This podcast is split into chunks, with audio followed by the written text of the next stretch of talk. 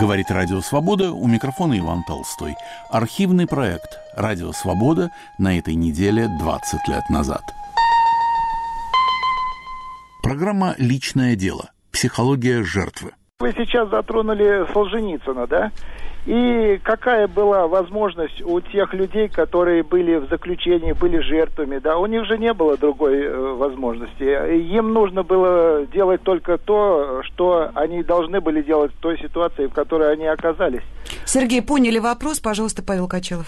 Нет, э, Солженицын на самом деле задает э, очень важный э, психологический вопрос. Он не очень на нем останавливается, но все же.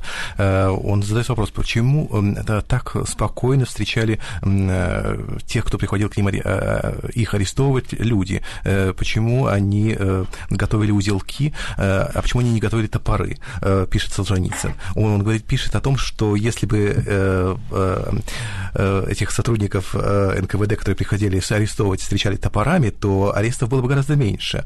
Он приводит пример женщины, которую пытались арестовать на улице, и которая схватилась за фонарный столб и начала кричать, и от нее отстали, и она таким образом избегла ареста.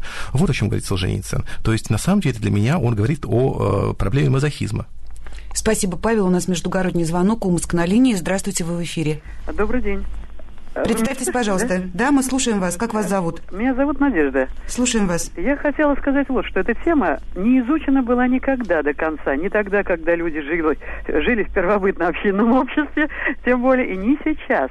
И постоянно существует угроза над человеком. И в зависимости от того, в каком обществе он живет, каково его образование, каково его познание о мире и как защищает его государство и общество, вот от многих этих причин, от изучаемости этого вопроса, а, значит, зависит то, в каком состоянии может находиться психика человека. Вот позавчера у нас в подъезде существует железная металлическая дверь.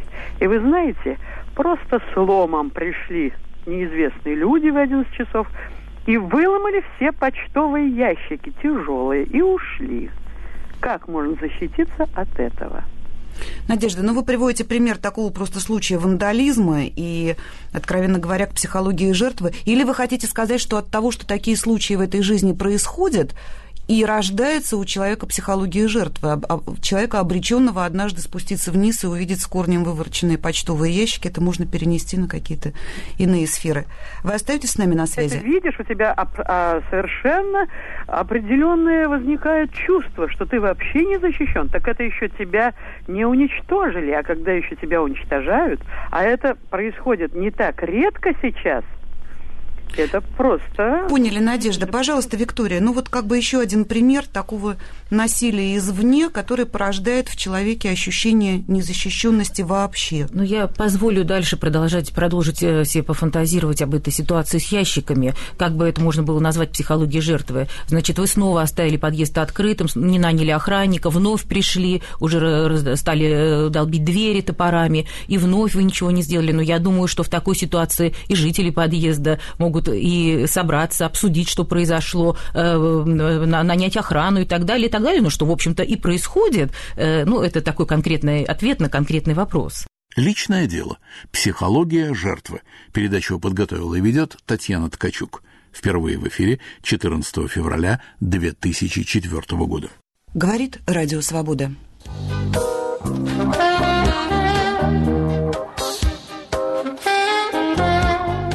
В эфире программа «Личное дело». У микрофона Татьяна Ткачук.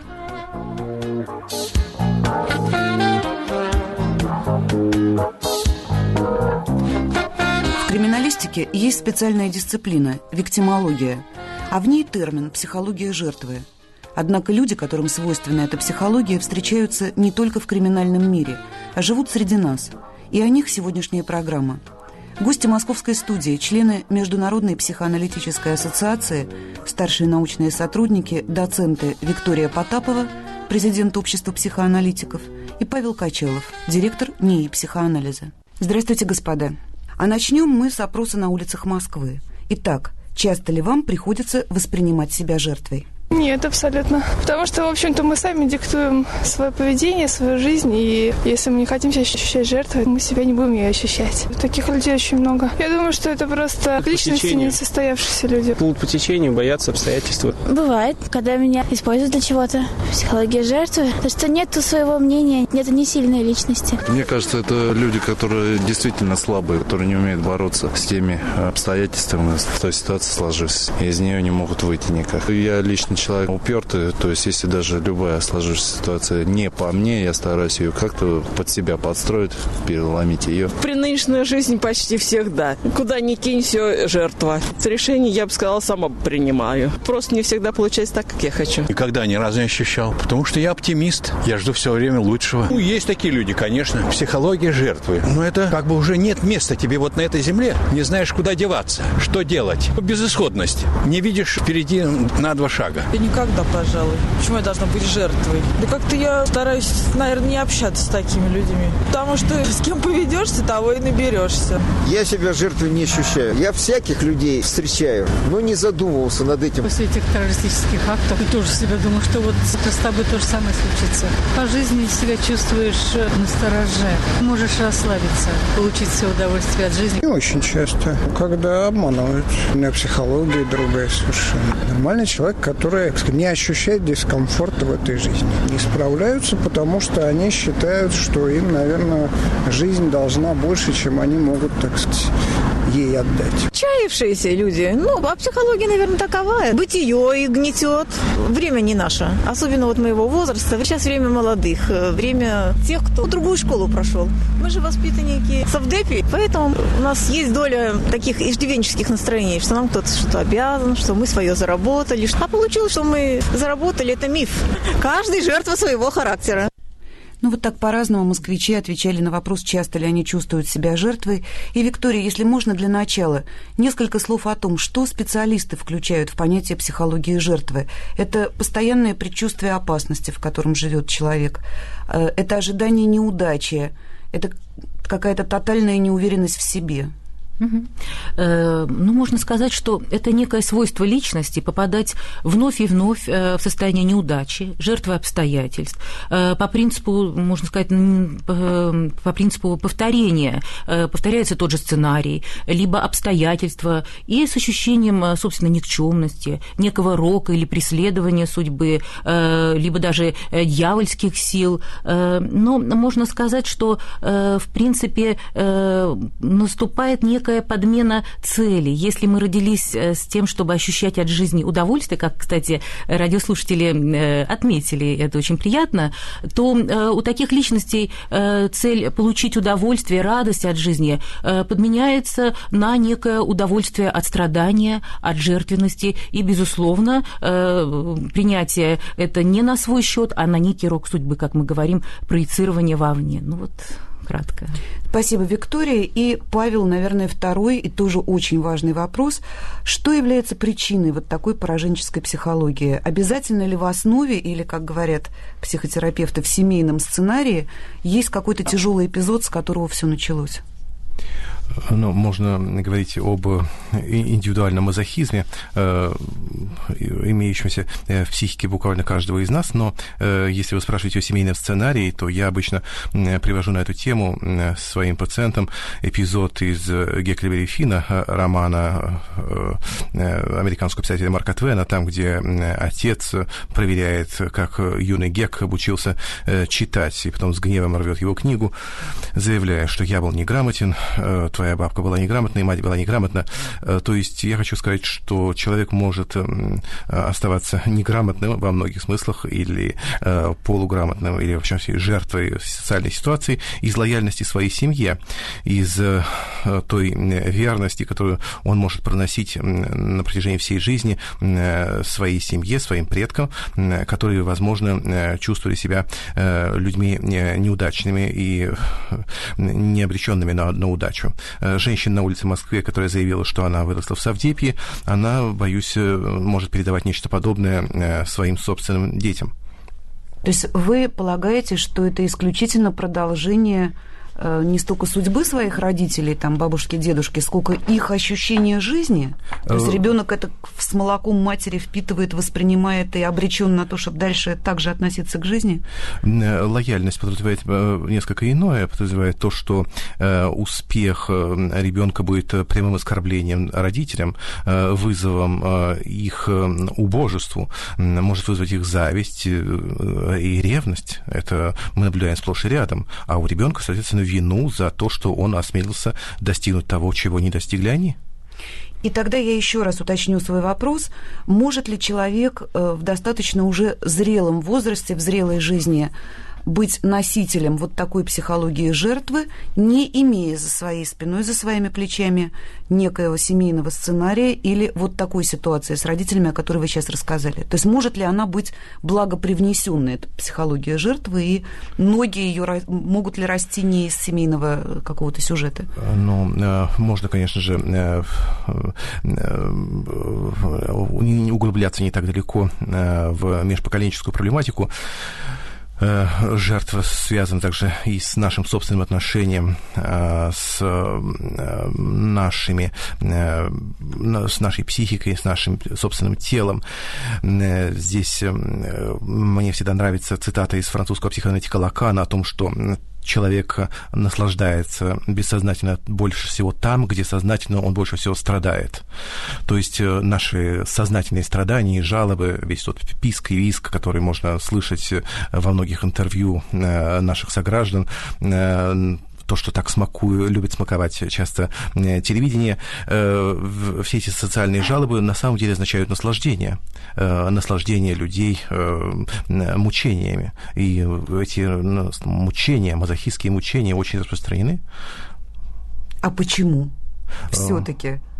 То есть Э, я пытаюсь докопаться до причины. По той причине, что э, ну, это очень напоминает э, первоначальную связь, э, э, которую мы испытываем с первым объектом нашей любви, с матерью. Э, Появляясь на свет, мы оказываемся э, в руках всесильных существ, могущественных э, наших родителей, прежде всего, которые делают с нами все, что угодно. Э, Если вы когда-нибудь видели по телевизору рождение ребенка, то он в это время оказывается э, окровавленный, висящий вниз э, головой в руках акушера, который хлопает его по заднице. Вот первое объектное отношение человека с другими людьми. И я должен сказать, что это весьма мазохистское отношение. Спасибо, Павел. Ну, в общем, грустную картину вы нарисовали. Виктория, скажите, чем опасна психология жертвы, какой ущерб для развития личности она наносит в таком ежедневном режиме, Э, либо, возможно, э, я так сейчас поставила вопрос, что услышала, что в моем вопросе есть част- частично ответ. Э, Быть может, люди, которые добровольно выбирают такой способ мышления, способ жизни, они вовсе не страдают, они весьма органично существуют в этом образе жертвы. Но э, здесь э, именно э, э, проблема в парадоксе. Как Павел Валерьевич сказал, что да, безусловно, они предъявляют страдания, они делятся, они сетуют на рок судьбы, но в то же время есть и некая, как я уже говорю, подмена цели получения удовольствия от радости на, ц- на получение удовольствия от страдания. И, безусловно, здесь страдание несет свой смысл и необходимость вновь и вновь повторяться. А психология жертвы, она, безусловно, опасна тем, что личность с ее возможностью, потенциями, к сожалению, не может создать э, ту жизнь, ту судьбу, э, на которую она вполне имеет право. Но здесь э, э, часто женская судьба приходит э, как пример, например, Далида, да, и известно ее э, сетование на то, что как только она э, рядом с собой э, э, находит мужчину близкого, э, которого она любит, э, судьба его забирает. Э, с ним что-то случается, э, и он погибает, либо умирает. Э, Она сетовала на судьбу. Или пример с Марлин Монро, женщина, которая выбирала самых сильных мужчин, самого сильного спортсмена, известного писателя, Самых ну, ярких, ярких мужчин, мужчин действительно ну, ярких и сильных, президента, и в конечном счете становилась вновь и вновь их жертвой, но до известного, в общем, э, к сожалению, трагического конца.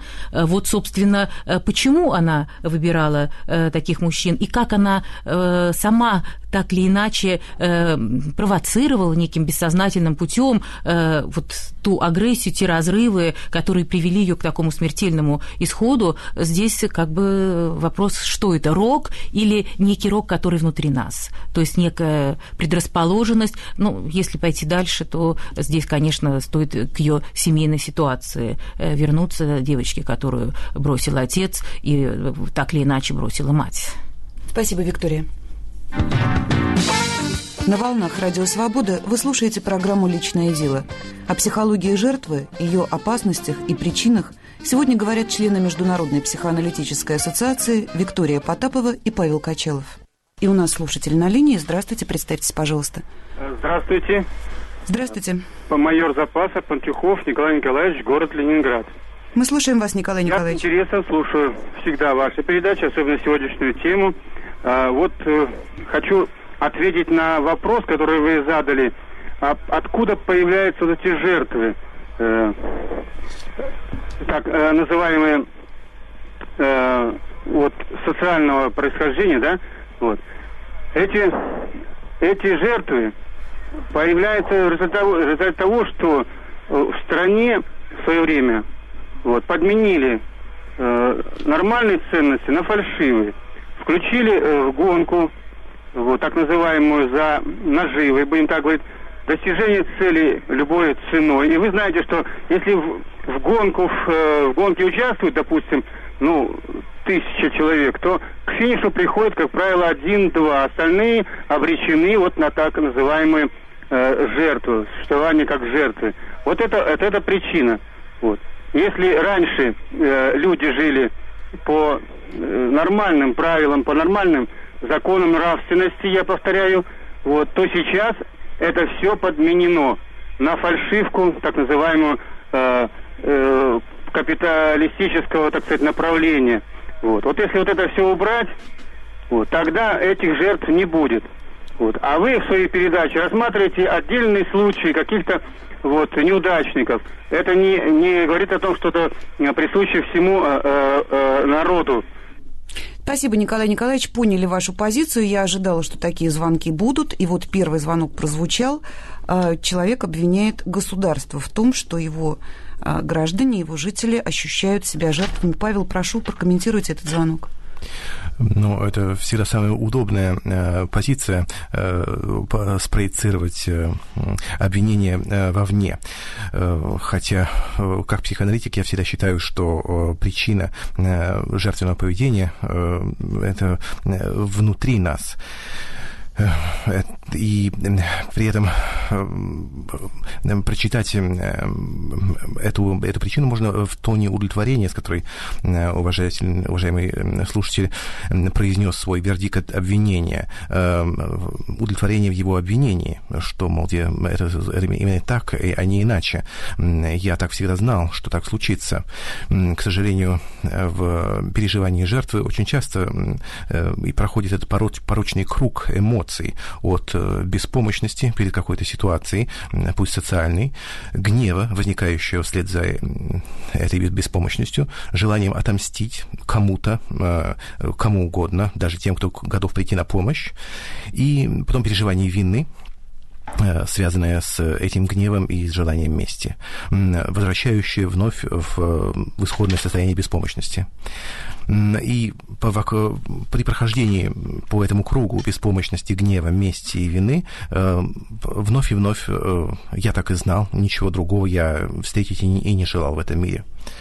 Ну и еще прозвучало обвинение, что нам подменили идеалы, по-моему, он сказал, да, то есть были истинные, а теперь фальшивые, и это некая гонка, в которой к финишу придет один, а остальные так и будут чувствовать себя жертвами. То есть вот в моем представлении я не специалист, я не имею права отвечать на звонки слушателей, я всего лишь ведущий программы, но мне кажется, что идеал – это что-то глубоко личное, имеющее прямое отношение к названию моей программы «Личное дело», и никто извне подменить человеку идеалы не может и не способен. Виктория, пожалуйста.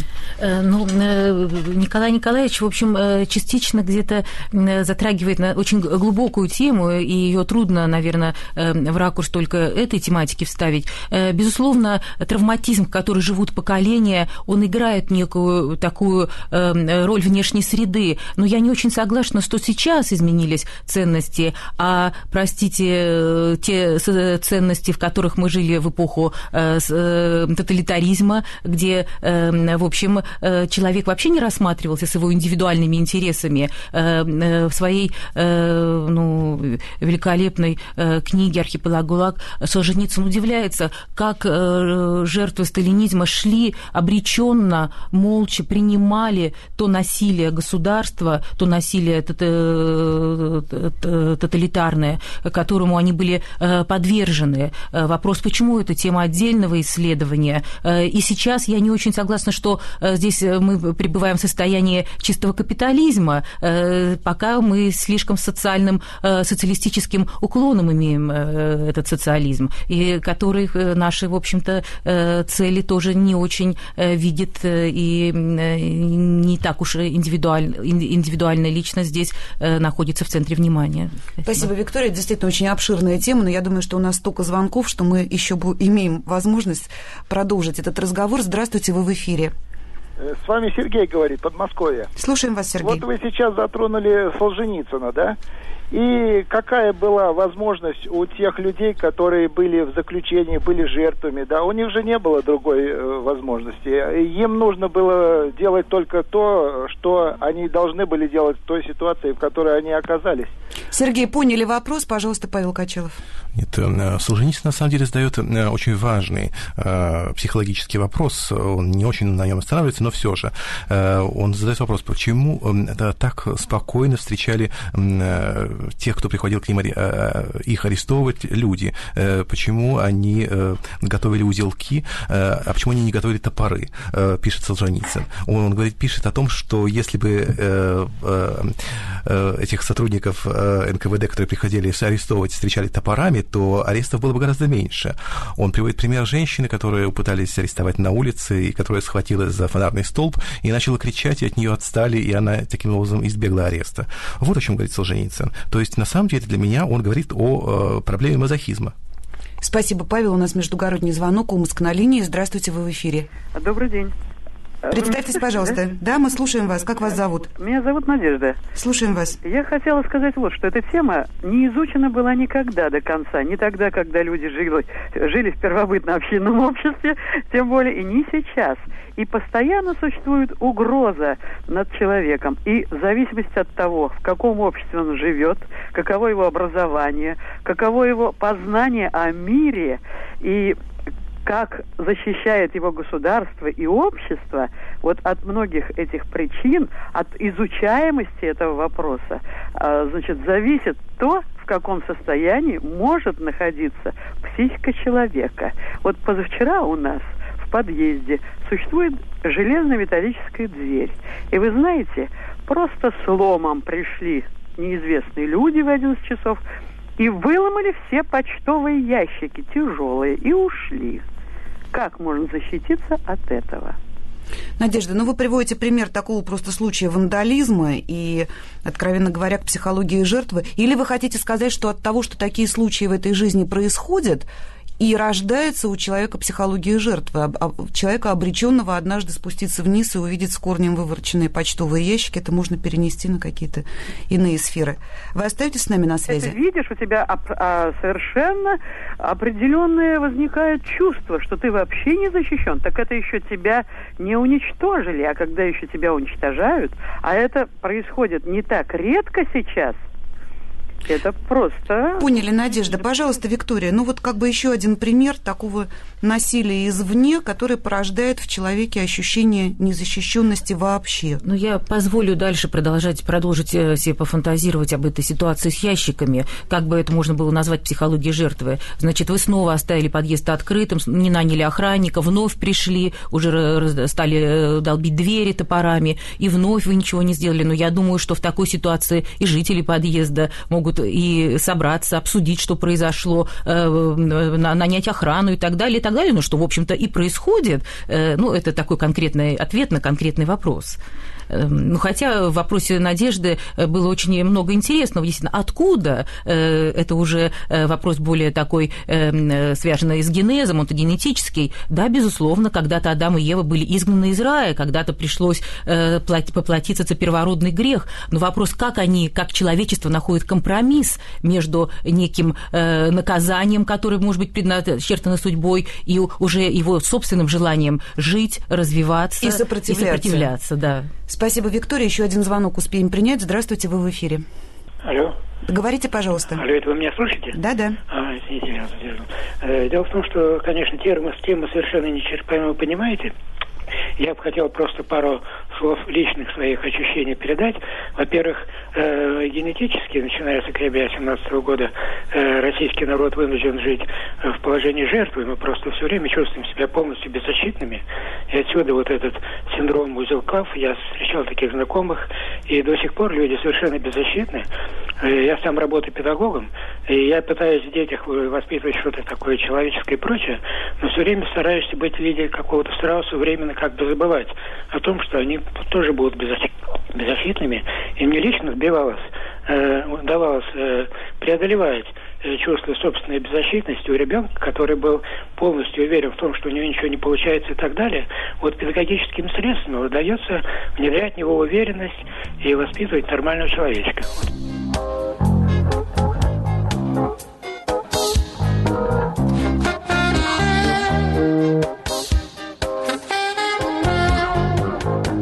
вернемся к программе «Личное дело», в которой сегодня на волнах «Радио Свобода» о людях с пораженческой психологией говорят президент Общества психоаналитиков Виктория Потапова и директор НИИ психоанализа Павел Качалов сразу после краткой сводки новостей.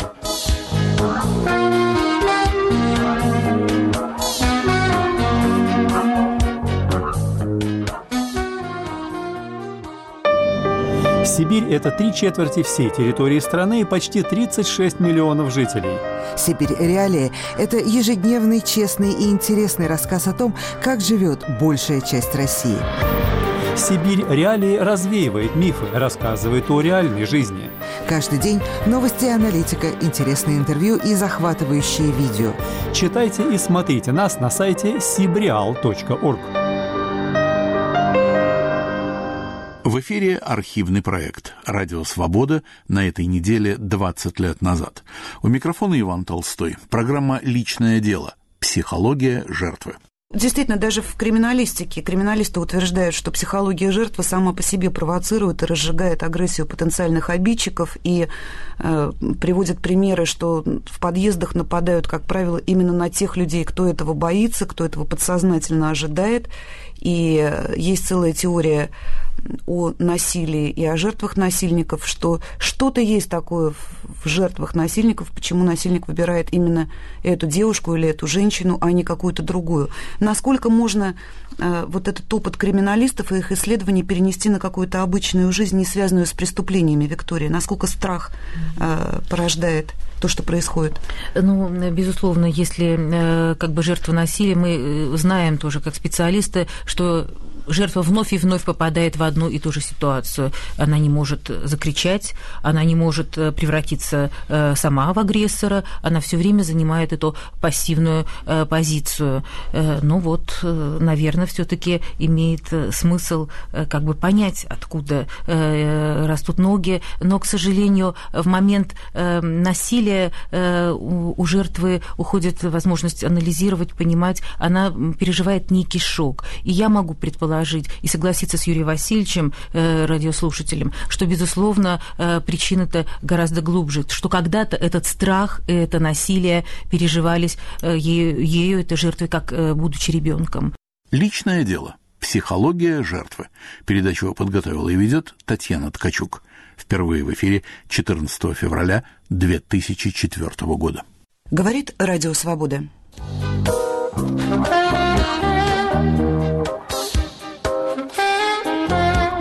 Мы продолжаем программу «Личное дело» и разговор о том, почему многим свойственно не верить в положительный исход дела еще до его реального начала, и что с этим делать.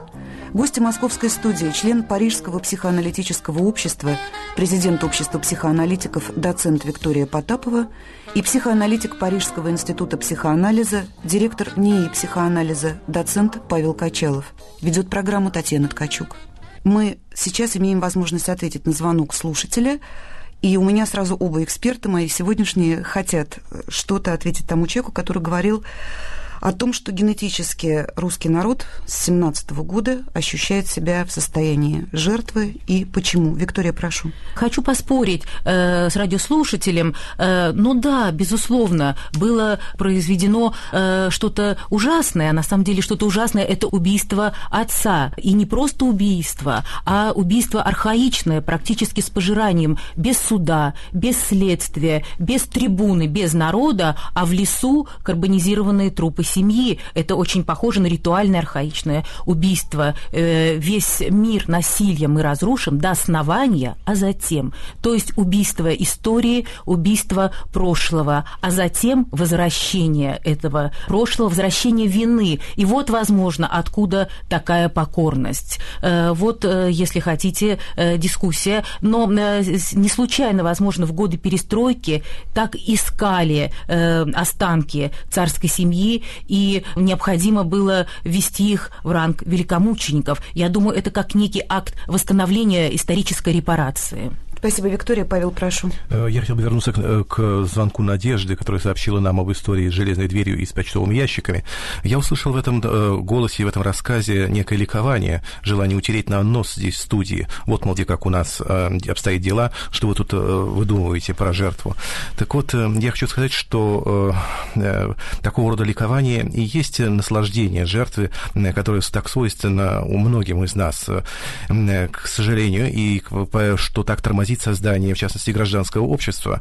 Э, граждане в других странах э, умеют организоваться гораздо лучше, чем у нас, например, кондоминиумы, управляющие своими домами. Вероятно, в этом доме, где это произошло, такого кондоминиума нет.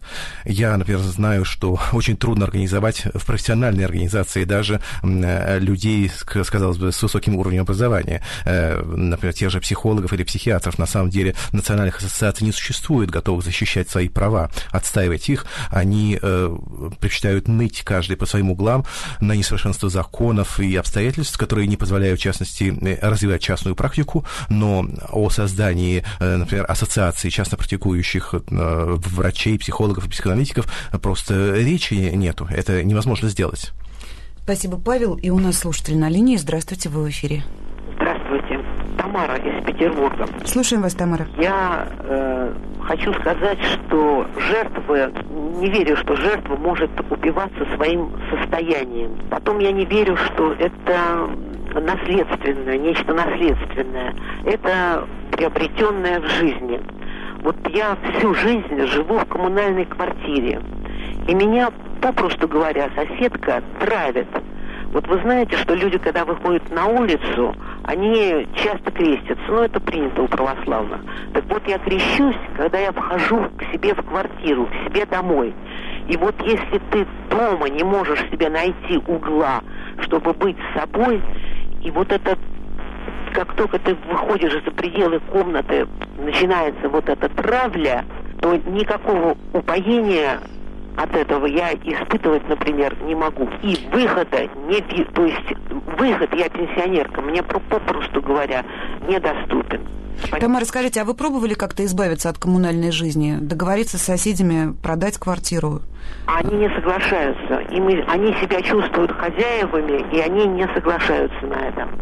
То а меня туп... размазывают по стенке. То есть тупиковый путь. Тупиковый тупиковый. Вы знаете, вот в нашей почте есть письмо, которое на самом деле на первый взгляд не имеет ничего общего к истории, о которой вы рассказали. Его автор Нанита рассказывает свою, вполне как она пишет, частную историю, но программа наша называется «Личное дело», она создана для того, чтобы люди могли поделиться чем-то очень личным. История о том, как она, вполне уверенный в себе человек, вышла замуж и оказалась в семье мужа младшей снохой и заловкой. И вот эти новые члены семьи, которые появились в ее жизни, они ее затюкали до такой степени, что жизнь ее превратилась в постоянное самоедство и, э, как она пишет, в кошмар.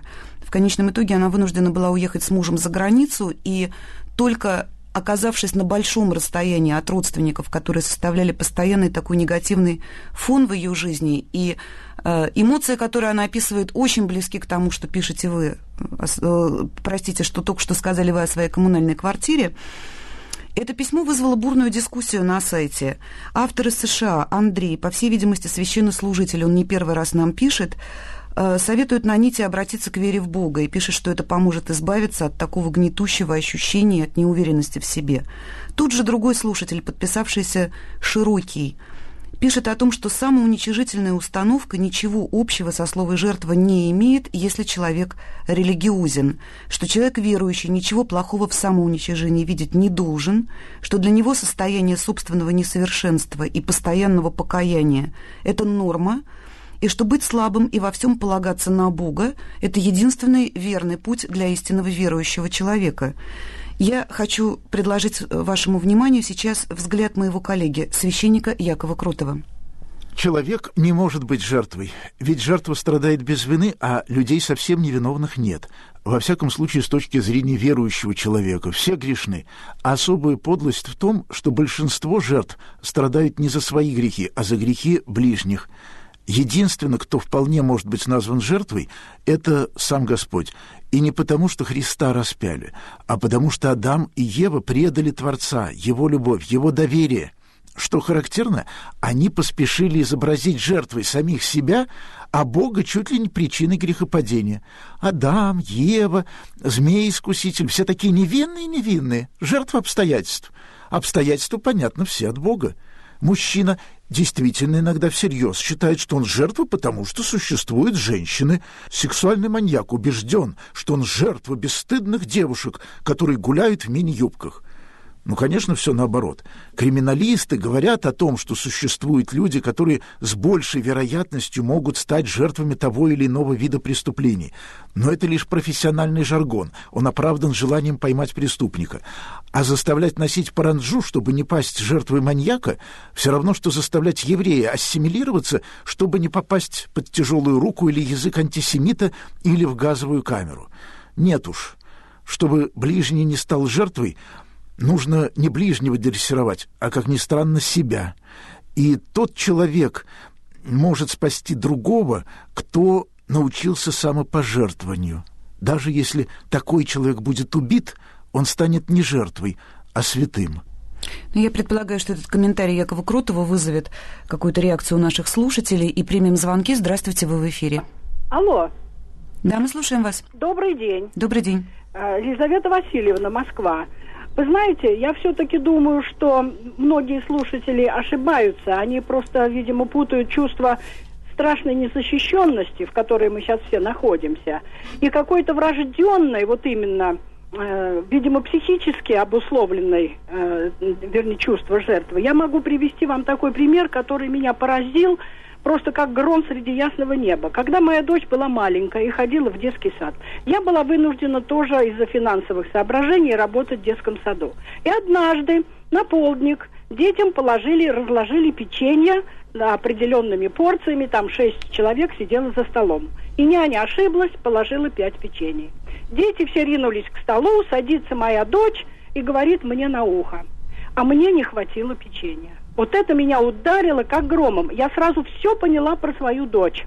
Потому что вот это врожденное, никем не воспитанное, потому что дочь была долгожданная и любимая в семье. Вот это чувство, которое вы понимаете, я ее спросила, почему тебе? Вот человек так чувствует, что я больше не могу объяснить. И вот э, мне кажется, хотелось бы узнать, с этим можно как-то бороться в жизни или нет? Спасибо, Елизавета Васильевна, за ваш звонок. Очень хорошие вы вопросы задали, хотя их два. И первый вопрос э, Павлу, я на Павла попрошу на него ответить. Насколько вера в плохой исход дела? Вот на данном конкретном примере, да, не хватило кому-то печенья, девочка сразу подумала, что не хватило ей. Насколько вера в плохой исход дела действительно делает его более вероятным, этот плохой исход? И если прогноз обладает такой повелительной императивной силой, то есть если мы можем прогнозируя вызвать неприятность на себя, то что тогда мешает человечеству быть счастливым? Ну, закажи себе удачу и будь счастлив – я все же вернусь к, э, э, слушательнице, которая осталась неотвеченной, к Тамаре из коммунальной квартиры, которая жаловалась на свою соседку. Э, мне кажется, что Тамаре крайне не хватает кого-то, кто мог бы ее выслушать как человека, с кем она могла бы обсуждать свою ситуацию. Если бы кто-то нашелся, кто мог бы говорить с нею, то, вероятно, изменилась бы ситуация. И такова ситуация, я полагаю, очень многих бессловесных жертв, которые мучаются в одиночестве, именно потому, что никто не слышит их жалоб и не может придать им другой смысл. И соответственно, не можете помочь изменить ситуацию. Эм, что же касается э, этого э, прогноза эм, на, на жизнь, можно, можно ли его изменить? Да, я уже говорил, что его можно изменить, и здесь я по-прежнему настаиваю на том, что э, в, в поведении жертвенности есть соблазн, соблазн, о котором сказал священник, он сказал о святости. Мне кажется, что это, это соблазн, обещание святости в, в обмен на, э, на мучения. И именно это заставляет э, многих оставаться в этой ситуации. Виктория, еще один вопрос прозвучал у Елизаветы Васильевны. Можно ли как-то избавиться, перестать ощущать себя жертвой, избавиться от этой психологии? Я добавлю к этому вопросу э, от себя еще часть. Можно ли это сделать без помощи специалистов или нужно проходить какие-то специальные тренинги, читать какую-то специальную литературу? Ну, э, мне кажется, вот вопрос Елизаветы Васильевны, он действительно такой вопрос, с которым мы сталкиваемся в повседневной нашей не только социальной, но и семейной жизни. Э, вот произошла такая история с ее девочкой девочка на ушко сказала маме. Она не заплакала, не закричала, не подошла, не попросила. Э, почему э, она говорит маме? А мама, опять же, э, задала вопрос, а почему тебе? А не просто тебе было обидно, ты, наверное, хотела заплакать, ты почувствовала несправедливость, и давай пойдем поговорим об этом с воспитательницей, или надо в следующий раз обязательно скажи, или мы вместе пойдем. А бессознательно из-за этого сильно как бы навязывает навязывают уже психологию жертву. А почему тебе? А почему ты стала этой жертвой? Ну вот, собственно, э, возможно, э, просто вначале поддержать, как сказал Павел Валерьевич, выслушать и помочь ребенку в этой сложной ситуации, как-то совместно проговорив, э, решить раз эту ситуацию. Потом она уже не будет повторяться. Ну, хороший этот совет в том случае, если речь идет о маленьком ребенке и маме, если речь идет о двух взрослых людях. Но, э, безус... Тот же принцип. Безусловно, принцип выслушать, понять другого, потому что можно подменить принцип, да, все это на такой ответ, да, все плохие, тебя все обижают. Опять фиксация э, психологии жертвы. Безусловно, тренинги, э, безусловно, какая-то личная работа над самим собой и, безусловно, конечно, с кем-то другим. Это очень важно, конечно, важно, чтобы это был профессионал. Спасибо, Виктория. Пришло время напомнить, что ваши приемники настроены на волну Радио Свобода. Вы слушаете программу «Личное дело», которой о психологии жертвы сегодня говорят члены Международной психоаналитической ассоциации Павел Качалов и Виктория Потапова. У нас звонки на линии. Здравствуйте. Вы в эфире. Представьтесь, пожалуйста. Здравствуйте. Меня зовут Юрий Васильевич, я из Омска. Слушаем вас, Юрий Васильевич. Я слушаю внимательно ваши передачи, и вот э, нынешняя передача затронула меня в том плане, что мне кажется, прав я или не прав, но вот именно страх является одной из основных причин, которая, э, ну, о которой вы говорите вот сейчас, да, потому что именно страх делает человека рабом других. И вы знаете, в этом плане, по-моему, вот роль воспитания э, велика. И вот мне вспоминается в этом плане пословица старая китайская: посеешь привычку, пожнешь характер, посеешь характер, пожнешь судьбу. Понимаете, вот, видимо, здесь где-то корни вот этих проблем тоже лежат. Вот хотелось бы узнать мнение ваших психологов. Спасибо, Юрий Васильевич, за звонок. Ну, действительно, даже в криминалистике криминалисты утверждают, что психология жертвы сама по себе провоцирует и разжигает агрессию потенциальных обидчиков и э, приводит примеры, что в подъездах нападают, как правило, именно на тех людей, кто этого боится, кто этого подсознательно ожидает. И есть целая теория о насилии и о жертвах насильников, что что-то есть такое в жертвах насильников, почему насильник выбирает именно эту девушку или эту женщину, а не какую-то другую. Насколько можно э, вот этот опыт криминалистов и их исследований перенести на какую-то обычную жизнь, не связанную с преступлениями, Виктория? Насколько страх э, порождает то, что происходит? Ну, безусловно, если э, как бы жертва насилия, мы э, знаем тоже как специалисты, что жертва вновь и вновь попадает в одну и ту же ситуацию. Она не может закричать, она не может э, превратиться э, сама в агрессора, она все время занимает эту пассивную э, позицию. Ну вот, наверное, все-таки имеет смысл как бы понять, откуда растут ноги, но, к сожалению, в момент насилия у жертвы уходит возможность анализировать, понимать, она переживает некий шок. И я могу предположить, предположить и согласиться с Юрием Васильевичем, э, радиослушателем, что, безусловно, э, причина-то гораздо глубже, что когда-то этот страх, это насилие переживались э, ею, ею этой жертвой, как будучи ребенком. И, возможно, когда-то его не услышали, этого ребенка, не поддержали в его горе. Мы сталкиваемся в ежедневной жизни, у нас всегда есть какие-то неудачи. Другое дело, как реагируют родители на эти неудачи, как они могут сопровождать ребенка в его горе, это, соответственно, либо фиксирует э, затем психологию жертвы, либо позволяет перенести этот случай как какой-то разовый, единовременный. И здесь, безусловно, речь идет о некой культуре воспитания, которую не только э, индивидуально психоаналитик может решить, но на общей нашей культуральной среде и воспитании этой среды. Спасибо, Виктория Павел. И Юрий Васильевич задал очень э, существенный вопрос. Действительно, этот страх, он связан с воспитанием, и надо сказать, что в воспитании детей в нашей стране за прошедшее столетие столетии произошла целая эм, эволюция от э, э, средневекового э, подхода пренебрежения и практики спокойного отношения к детской смерти, которая царила еще в конце 19-20 века, и что, возможно, и привело к жестокости русской революции, к гораздо более человечному отношению к детям и к воспитанию, которое наметилось примерно к 70-м годам прошлого 20 века. Но и в настоящее время при выходе из детского сада Э, на разборе детей мы слишком часто можем услышать э, вопли э, «сволочь, я тебя убью», раздающиеся из уст собственной маменьки, что, конечно же, наверное, вызывает страх и ужас у собственных детей и является основной причиной будущей психологии жертвы. Спасибо, Павел. Слушатели пригласим к разговору. Здравствуйте, вы в эфире. Алло. Да, мы слушаем Алло, вас. это я в эфире? Да, это вы в эфире. А, добрый день. А, вы знаете, когда-то я была два года назад в комитете солдатских матерей, и там разговаривали с одной женщиной. Удивительная женщина, очень проницательная. И она мне сказала такую вещь, а, что я в нее поверила, потому что я знала такие примеры и нашла объяснение, в общем-то, фактам некоторым. Она сказала, что ребенок, находясь в утробе матери, он чувствует и через мать, и просто даже независимо от матери, все, что происходит вот вокруг беременной женщины.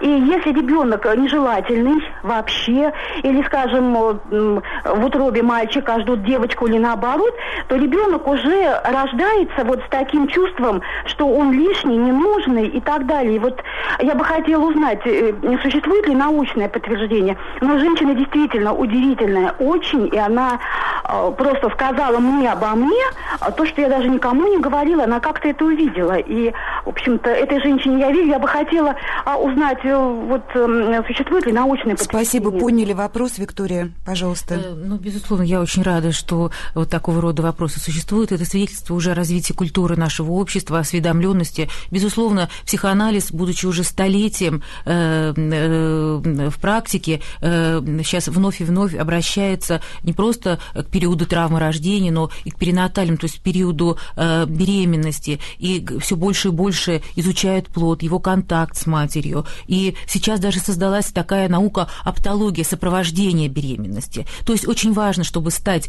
матерью и чтобы избежать передачи своих собственных травм, конфликтов, семейного мандата на ребенка, подготовить это психическое пространство. И готовится оно, безусловно, уже э, вот этим ранним контактом и э, взаимоотношениями в семье между Виктория, матерью, ну вот, отцом. э, конкретно то, о чем спросила Мгм. наша слушательница. Если ребенок был нежеланным или если ждали мальчика, а родилась девочка. Безусловно, ведь но это не только в период беременности. Уже мама, когда видит этого ребенка, она уже видит его с разочарованием. Он не соответствует идеалу или фантазии, которую она имела, и она не может это принять. И в этом плане, опять же, во Франции, где мы с Павлом Валерьевичем раб- работали, практиковали и учились, э, там очень ранние консультации психоаналитиков в таких ситуациях уже э, сенсибилизирована среда, ясли, детский сад направляет э, к детскому психоаналитику вплоть до двух-трех э, недель, э, когда вот этот вот контакт невозможно установить. И сейчас такая мать переживает так называемую голубую депрессию. Она не может принять этого ребенка, как, возможно, не принимали ее как ребенка, первого ребенка, второго. Часто актуализируется, например, первый ребенок нормально, а если мама сама была вторым ребенком или наоборот первым ребенком, которого не слышали, не понимали, когда мать была беременна вторым, и он пережил э, э, такой вот период брошенности, непонятости, тогда при рождении второго ребенка может э, его собственного актуализироваться это состояние и у матери и передаваться затем ее детям. Спасибо, Виктория. Павел хочет добавить. Э, Я действительно тоже очень, очень рад этому последнему вопросу, э, поскольку когда слушательница начала говорить про комитет солдатских матерей, я думал, что она тут же ринется э, о- говорить о государстве, о дедовщине и тому подобное, но она гов- заговорила о самом существенном, и ну, сделаю переход за нее, что жертвенность и, например, жертвенность та, которая э, является предметом рассмотрения э, постоянного э, и забот комитета солдатских, матерей, заклад- закладывается гораздо раньше. Жертва дедовщины – это вначале жертвы собственных матерей или собственных родителей, которые, э, возможно, не желали их и были к ним бессознательно жестоки э, в, раннем детстве. Спасибо, Павел. Еще слушатель. Здравствуйте. Вы в эфире. Представьтесь, пожалуйста. Добрый день. Это Любовь Семеновна. Я бы хотела сказать об одной, э, может быть, самой главной черте жертвы, что она э, пользуется тем же методом, что и палач. То есть э, их объединяет одно решение всегда долой друг другу. Тут только речь, кто быстрее э, скажет это долой или палач жертве, или жертва потом в ответ. И, и ка- как человек верующий, я могу сказать только одно. Поэтому мы и обращаемся к Богу, помилуй. Э, или в жертвенном ли состоянии, или в состоянии, когда ощущаешь желание там кого-то ударить, или ну что-то оскорбить, понимаете? Именно о помиловании. И выход из жертвенного состояния, как и из палачества, только одно, на любовь к другому и ви- на видение собственной вины. В любом случае. Спасибо. Любовь Семеновна, спасибо за звонок, но я думаю, что сегодня день влюбленных, и спорить с тем выводом, который вы сделали в конце своей речи, не станет никто. В этой студии я вижу улыбки на лицах своих гостей. Э, Мы примем еще звонок. Здравствуйте, вы в эфире. Здравствуйте. Представьтесь, пожалуйста. Э, Меня зовут Светлана Дмитриевна, я из Петербурга. Моя ближайшая подруга, человек с высшим образованием, вот полностью подпадает а, по- под определение э, жертвы. Она буквально наслаждается часто э, такими ситуациями, которые, очевидно, даже искусственно как бы нагнетает. Но вот вопрос в том, что она воспитывает дочь, которой уже 24 года. И девочка, будучи подростком, активно противостояла такому унылому, безысходному образу жизни. Э, Выражала часто свое противостояние агрессивно. Но мама сумела сломить это противостояние, и теперь девушка полностью нах- находится вот во власти такого уныния и подавленности. Мой вопрос такой: есть ли какая-либо возможность у этой девочки э, обрести э, нормальный такой психологический э, психологическое состояние? Пожалуйста, Павел Качалов. Э, Это очень тяжелая судьба э, людей, рожденных у депрессивных матерей. Э, Андре Грин, великий французский психоаналитик, описал такой синдром мертвой матери, то есть синдром ребенка, выросшего у матери депрессивной, которая телом была здесь, но душа ее была далеко. И я боюсь, что выйти самому, вырваться из такого рода психологических проблем очень трудно. Этой девушке, вашей знакомой, можно порекомендовать найти себе хорошую хорошего психоаналитика или психотерапевта, который сможет с, с ней об этом говорить. Но шансы есть, вот как вы полагаете? Шансы, конечно, есть. Тем более девушка еще достаточно молодая, просто это необходимо делать как можно раньше. Виктория, ну вот если бы эта женщина пришла бы к вам на какой-то первый сеанс, вот ну какие-то основные вещи очень коротко, что бы вы ей сказали? С чего э, начинать? Ну, сначала бы я бы ее выслушала. Все-таки тактика психоаналитика, э, как бы мы все не понимали и не знали, не идентифицироваться э, с тем агрессором из той ситуации, в которой прожила эта девушка. Потому что если бы я бы замечательно все поняв, тут бы ей все бы и рассказала, я неким образом стала бы опять той матерью, которая лучше ее знает, понимает и решает. И поэтому наша задача выслушать и помочь просто ей принять как бы вот этот свой опыт и затем следовать ему вновь и вновь вернувшись к тому состоянию, когда она боролась, когда она была агрессивной, и дать ей на это право. Спасибо, Виктория. Для человека, решившего избавиться от пораженческой психологии, нелегко бывает найти точку опоры. Быть может, нормальная жизненная позиция – это разумное принятие несовершенства мира, несовершенства человека, амбивалентности жизни и все же при этом понимание и стремление самостоятельно разрешать какие-то противоречия. Я благодарю за участие в программе членов Международной психологической ассоциации, старших научных сотрудников, доцентов Викторию Потапову, президента Общества психоаналитиков, и Павла Качалова, директора НИИ психоанализа. Для вас работали режиссеры Михаил Косторов и Наталья Белова, опрашивала москвичей Надежда Перцева, звонки принимала Анна Бокина, вела программу ее автор Татьяна Ткачук. До встречи через неделю.